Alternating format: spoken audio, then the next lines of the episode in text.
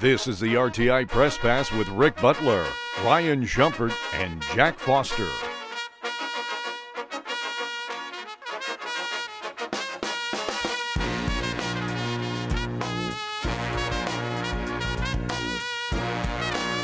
All right, ladies and gentlemen, welcome into the Rocky Top Insider Press Pass podcast. My name is Ric Butler. To my left, that's Ryan Schumpert. To my right, that's Jack Foster. And for the final time this season, we are overlooking an empty Neyland Stadium as Tennessee comes away with the win over rival Vanderbilt by a score of 48 to 24.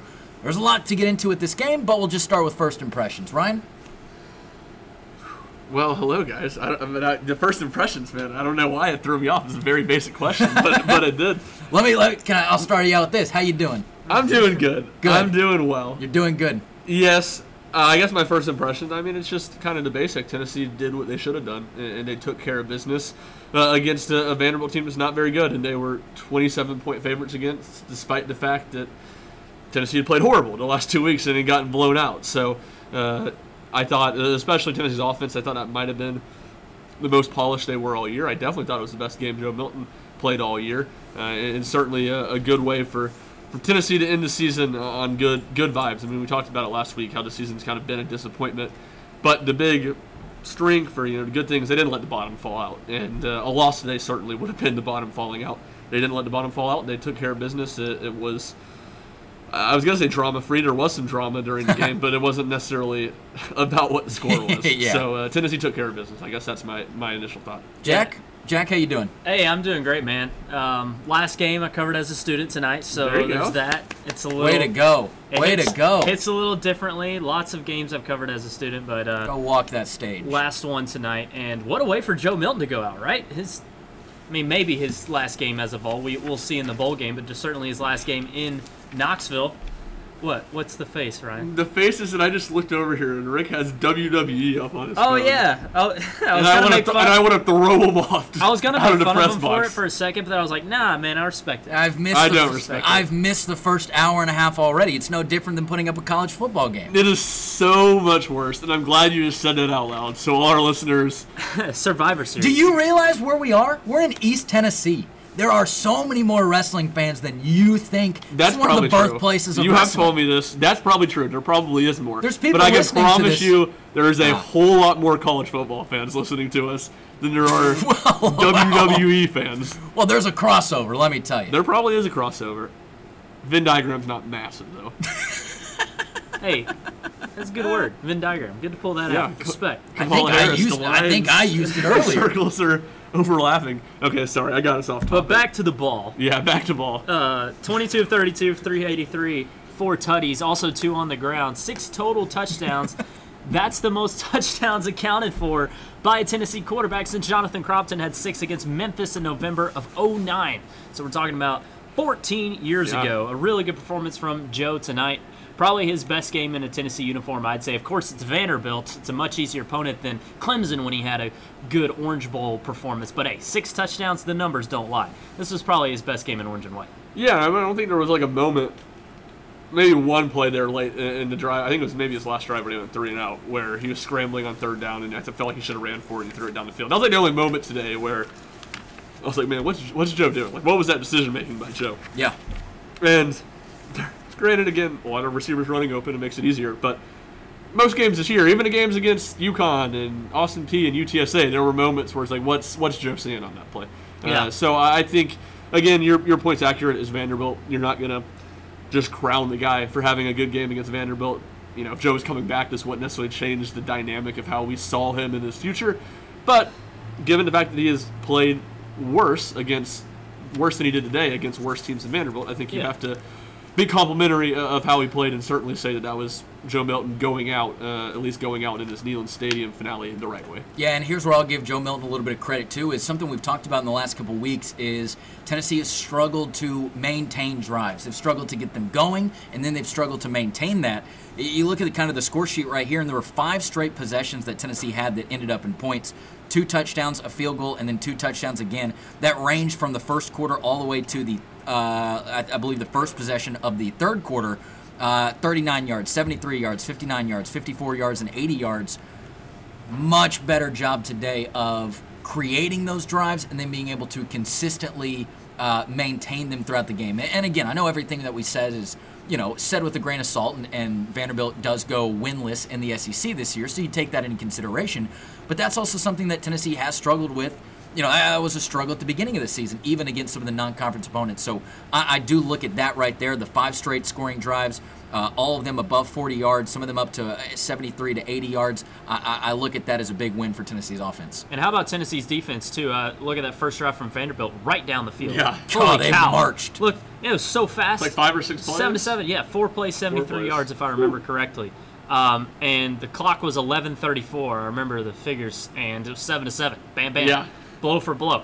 And it's like, okay, is yeah, we've seen Tennessee's defense really struggle last two weeks. Is Vandy going to give them fits today? Yeah. And yeah, Vandy scored 17 more points, but those are They were pretty misleading. insignificant. Yeah. Right. So Tennessee's defense, you know, bounced back really well after that drive, dominated Vanderbilt um, in that sense. I mean, it was 45 to 10, I think, at one point. So, you know, Vandy just scored a bunch of garbage touchdowns, if you will, down the stretch. And- but yeah, and one of them was Dee Williams muffed the punt. Exactly. So Yeah. the Yeah. drive started at the five yard line, so that you know made it easier. And then the other one was, I think, the next drive in Tennessee. To your point, had a lot of third strings backups, and on a day where they were already starting with Yeah. a lot of backups, Yeah. which obviously gets even further down the depth chart when Jack- you start replacing those guys. Jack, and I'll, I'll give you credit there as well. I, I- I'm, I have not flipped my page from the scoring drive sheet, but you, you look at some of Vanderbilt's drives, and yes, there was one of 11, there was one of nine, but otherwise they didn't give it above six uh, out of all the rest of the drives in the game, six plays in a drive. So again, Tennessee being able to do something that they have not been able to do very well in the last two weeks, and they were able to get off the field in a relatively quick period of time, whether it be you know a, a five-play drive, a six-play drive, whatever it was from Vanderbilt. Uh, the Commodores struggled to move the ball, and I, I thought Tennessee's defense did did a good job, especially kind of at the start of the third quarter when they forced three straight punts from from Vanderbilt, and you know, uh, like you mentioned at the top of the show today, did what they needed to do to take care of business. 100 percent. And like at that point in the game, it wasn't like you felt there was any thought Tennessee was going to lose, but talking about extending the lead and getting it out to extremely com- blowout range as quickly as possible. Really, in, you know, in my mind, that was to get Nico Iamaleava more time. And obviously, it didn't really work that way because they played. You know, they went to him at least one drive later than I would have, probably two, honestly. Um, but yeah, defense was good, and, and I talked about the third down defense a little bit. Vanderbilt goes three of twelve on third downs. I think it was one and nine at one point before you know that last drive we were talking about when Vandy went down and scored. So a good bounce back from there, and into formula was what you'd expect. I mean, Missouri and Georgia just did such a good job of staying ahead of the sticks and staying in third and intermediate and third and short.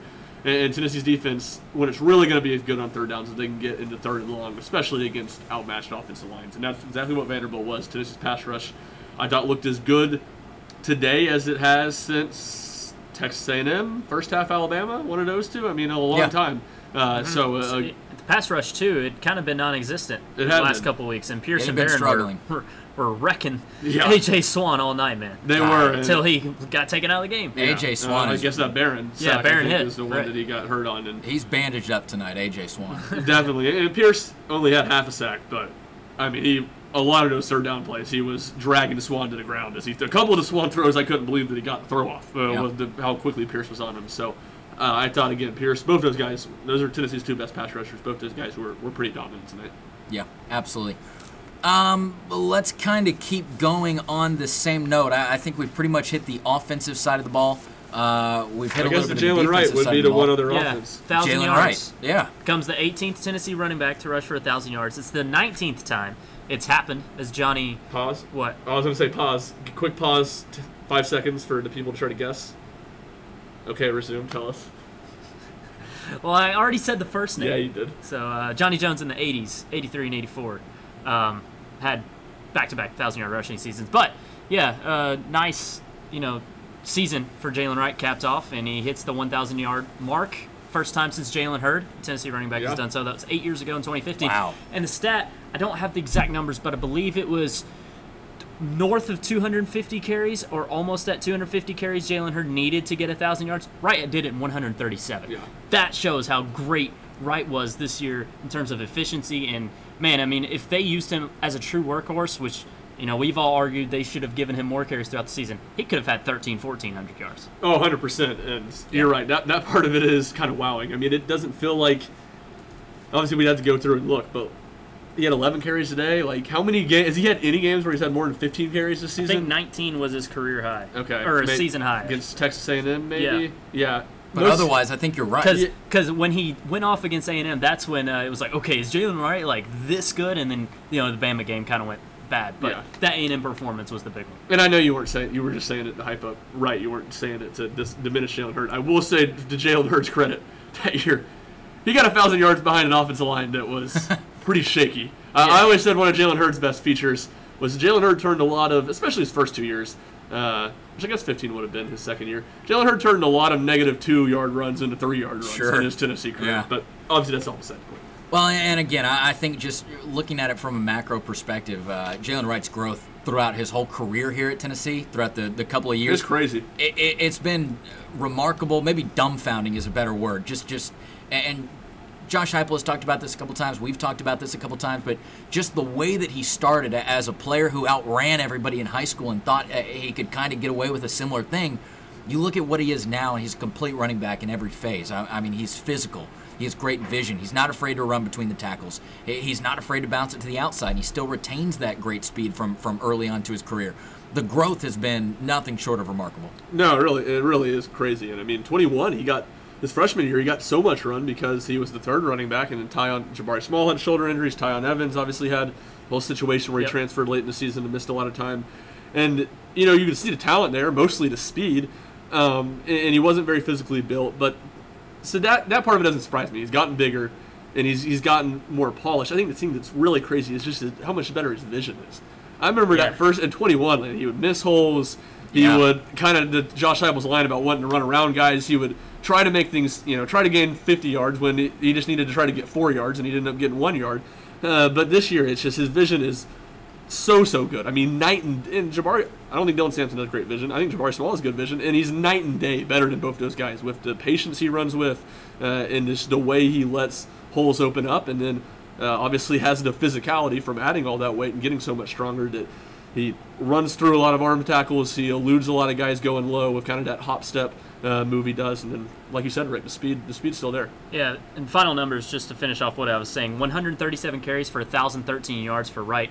Hurd had 277 for 1288, so it's 140 less carries, Yeah, And- double more than Yeah. over 255 That's- less that's wild. yards. So, um, but yeah, Wright has turned into a great back here at Tennessee. I do think he's probably gone. Yeah. So I mean, just with how the running backs market is and how, how NFL treats running backs, you want to get in early, create that splash as early as you can. He's probably gone. But uh, yeah, great last year if it is. Yeah, and I mean that'll be the good side of it, you know, for him is that he he'll get for drafted, the yeah. for a running back standard, he'll come into the NFL with not a ton of carries and not a lot of damage already done, you know, Yeah. to his body. He's taken less hits than most, and I don't know. I'm not an NFL draft guru, so I don't know where he'll go, but I would guess he'll be a top five running back in, in the draft class compared to the rest of those guys. I'd imagine he'll have much less carries uh, coming into the NFL. Yeah, and that's just kind of the way that seems like professional football is going, right? Yeah. All these teams just have a stable of running backs, and they got a couple that they like to use. And so I absolutely think that he- he'll he'll get some good mileage next year, or you know, in the in the league whenever he whenever he so chooses. Um, kind of looking around at the sheet, we we've we hit on Nico a little bit. But certainly the fans were excited to see uh, Nico Iamaleava on the field here in the regular season finale at home. Nico goes 9 to 12. He goes 66 yards. Uh, they did bring in Gaston Moore senior night at the very end to get him a couple touches on the field. Uh, but I liked what I saw from Nico, and I thought it was I thought it was good. I thought his, his accuracy was good. He was he was making good decisions. He was getting the ball out quick. He had one nice play where the pocket really broke down. He, he kept his eyes downfield, but he did wind up scrambling out of the pocket and picked up a couple yards. So I thought that was a nice play. Uh, they didn't ask him to do too much, nor did they need him to do too much at all. But hey, you go in, you complete nine to twelve. I thought that was a productive showing. Certainly, uh, a lot of screen passes, a lot of quick RPOs, and then a couple comeback routes. So he, he was solid. Um, again, he's kind of did a lot of what he's done this year. A couple plays, he really one play scramble he made kind of off uh, off script, um, but you know I thought he was good. Yeah, no, I think it was good, and it was garbage time. But like you said, probably should have gone in a drive earlier. Yeah. Would like to see more, and I feel like that's just kind of a trend of these games. It's like, man, Could have saw more Nico tonight. Could have seen more Nico, Yeah. but you know, naturally just didn't happen. And Joe had great numbers because of it. But yeah, it looked fine, and uh, we'll see what happens in the bowl game with his usage. Yeah, I didn't mind them bringing Gaston Moore in. No, no, with that less than a minute. Yeah. That was I didn't. I'm sure. I No, didn't even see. I'm was- sure some people were worked up. I was in front of the student section. They were booing to no. Yeah, yeah, that doesn't surprise me.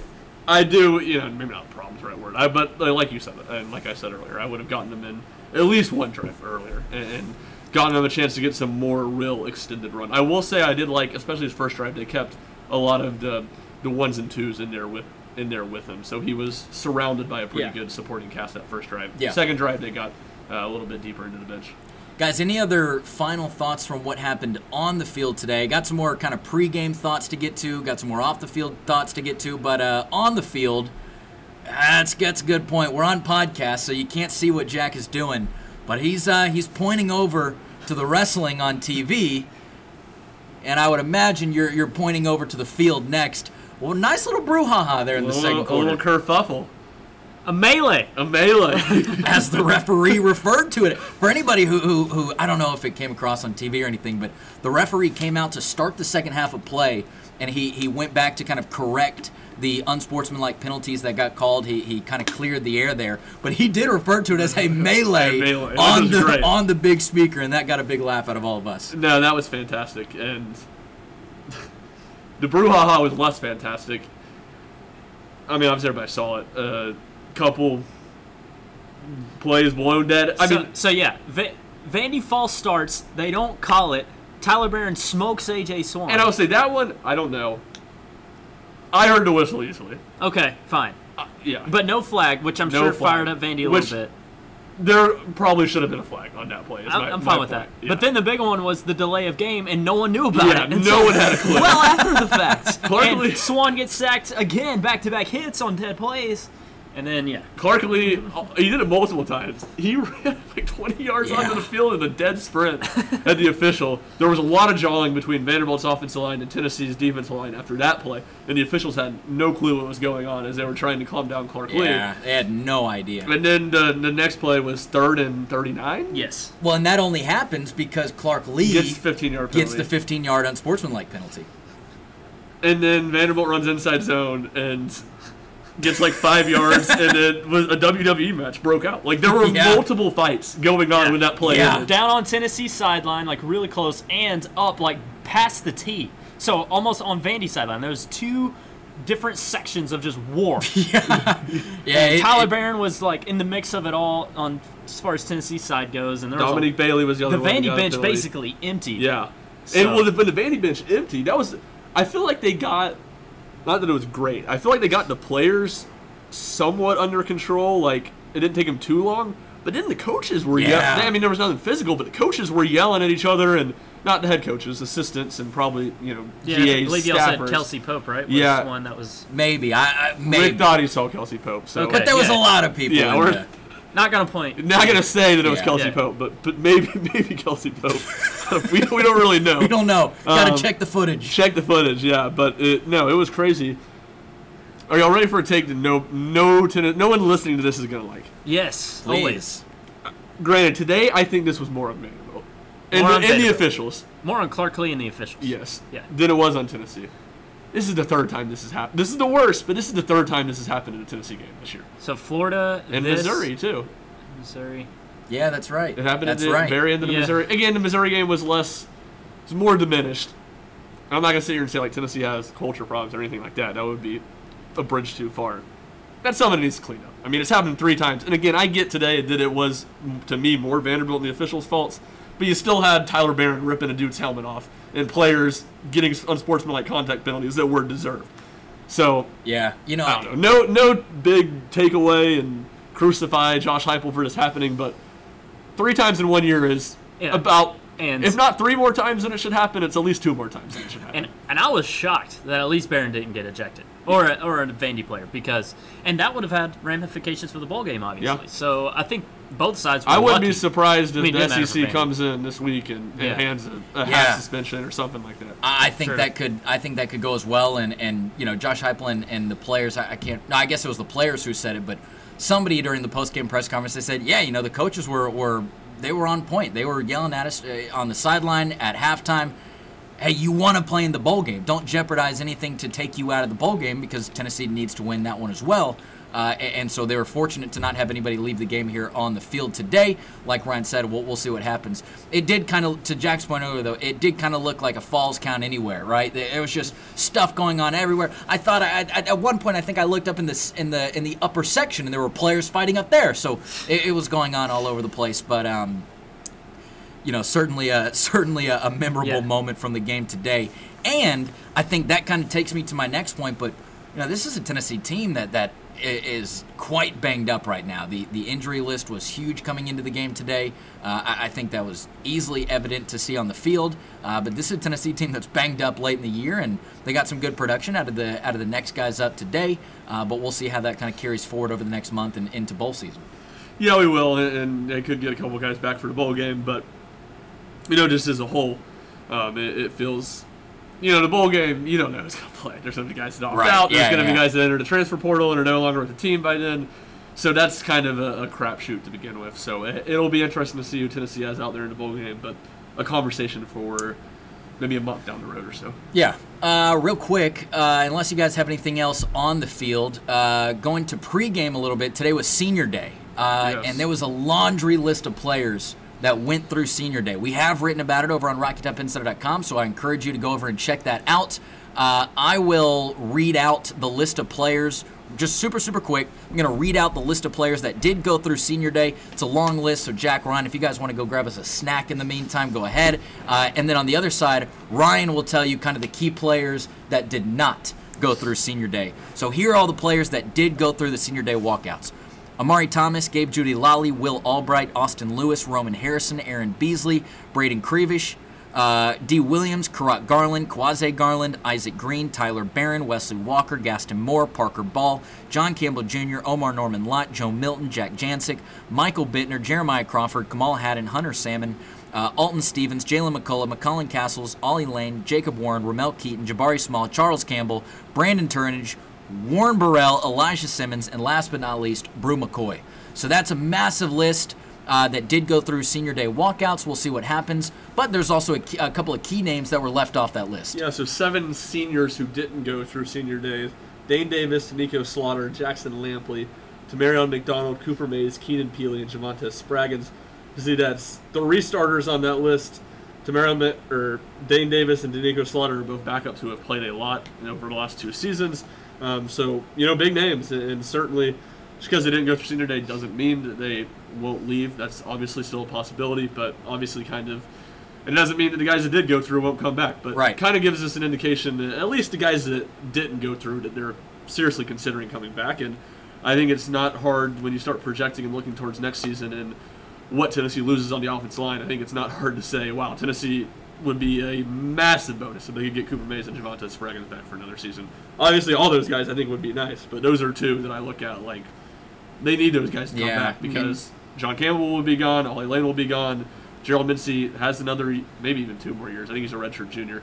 Um, but then behind that, more guys that leave and a lot of very unproven guys. Um, some that we saw today. So uh, those will be kind of the two decisions I'm maybe most honing in on. And McCoy too would probably be the other one. Obviously, he went through uh, senior day. Yeah, and correct me if I'm wrong, but there was a report this week that Cooper Mays said he was he was going to come back. So we'll obviously Not come back. That Oh. He wasn't going to go through senior day. Okay, that he wasn't going to go through senior day, and that's exactly what transpired. Correct. Okay. He said he was not sure what about the decision on coming back, but that he was not going to go through senior day. Okay, there you go. So a lot of decisions to be made. We will have full coverage of all of that going on here in the next month or so as these decisions start to come out, whether it be before the bowl game or after the bowl game. But again, just a, a laundry list of players that did go through senior day. Again, you can go and find that on RockyTopInsider.com.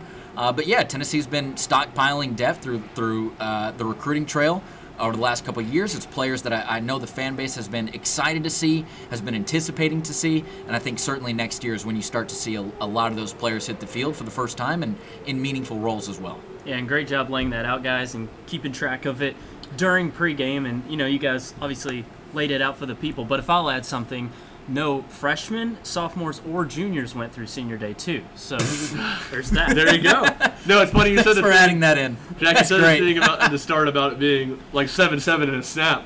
that was I had the same thought because I, I was writing that the who did and didn't go through. Uh, that I'd started during pregame, and I didn't get done with it until about the time Vanderbilt scored that second touchdown. I was like, oh my gosh, I feel like I missed so much. Yeah. And I look up, and it was like four minutes into the game. I was Yeah. like, okay, it's just been a lot of stuff that's happened very quickly. It was. It, it was some very quick scoring. And we'll have uh, you know tons of stuff on more on that, and then more on also on Monday to seniors that have eligibility remaining and who can come back compared to the seniors who are out of eligibility. So we'll Yeah. be tracking that. We'll be tracking transfer portal.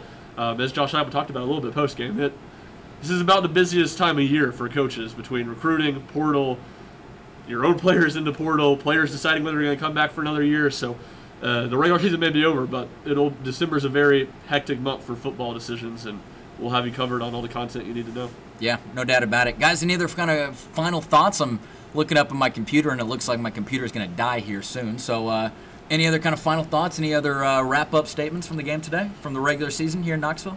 No. Nothing Uh, for me. Just like in about a month, probably be headed to the Sunshine State. I mean, a month from today is Christmas, but a little after that. Yeah. Oh, wow. Feels like Florida is the spot for Tennessee to play their last game of the 2023 season officially. Yeah, it feels like probably Gator Bowl, but you know. I we'll want see. Tampa. What do y'all want? Oh, If you had to pick. I've already told you if I had to pick, I'd pick Nashville. Nashville. So I can. I, I get this So one. I don't. I've already been to the Gator Bowl. I've been to Tampa. I don't have like any huge desire to go to these places. That's fair. For- I want to go to Raymond James. That's, that's Yeah. And I, I haven't been to Raymond James. I haven't covered an Outback Bowl, so that will, you know, that would be that would be nice. And I have some family in the area, so I guess Outback Bowl. there you go. If I can't choose the 25 minute drive to Nissan Stadium from my parents' house, I'll choose the Outback Bowl. There you go. Ladies and gentlemen, hey, thank you so much for following along with the podcast here throughout the season. We- We've had phenomenal numbers, and the numbers have continued to rise. So, thank you so much for listening. Thank you so much for coming back to listen as we've tried to break down these games uh, through the 12 game schedule that Tennessee just completed. And, like Jack just alluded to, we will be there for full bowl game coverage, just like we have each and every game so far this season. Wherever Tennessee does land, we will be, whether it be Jacksonville, Tampa, Nashville, wherever it be.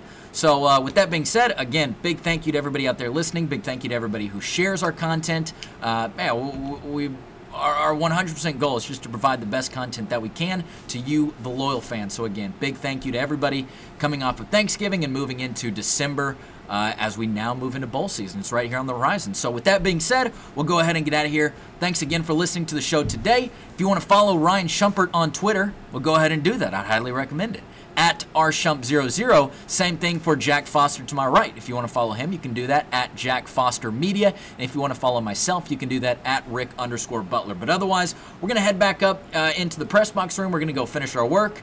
I might continue to watch my pay per view here, but that being said, we're going to wrap this thing up. So big thanks again for Jack, for Ryan. I'm Ric. We'll see you back during bowl season.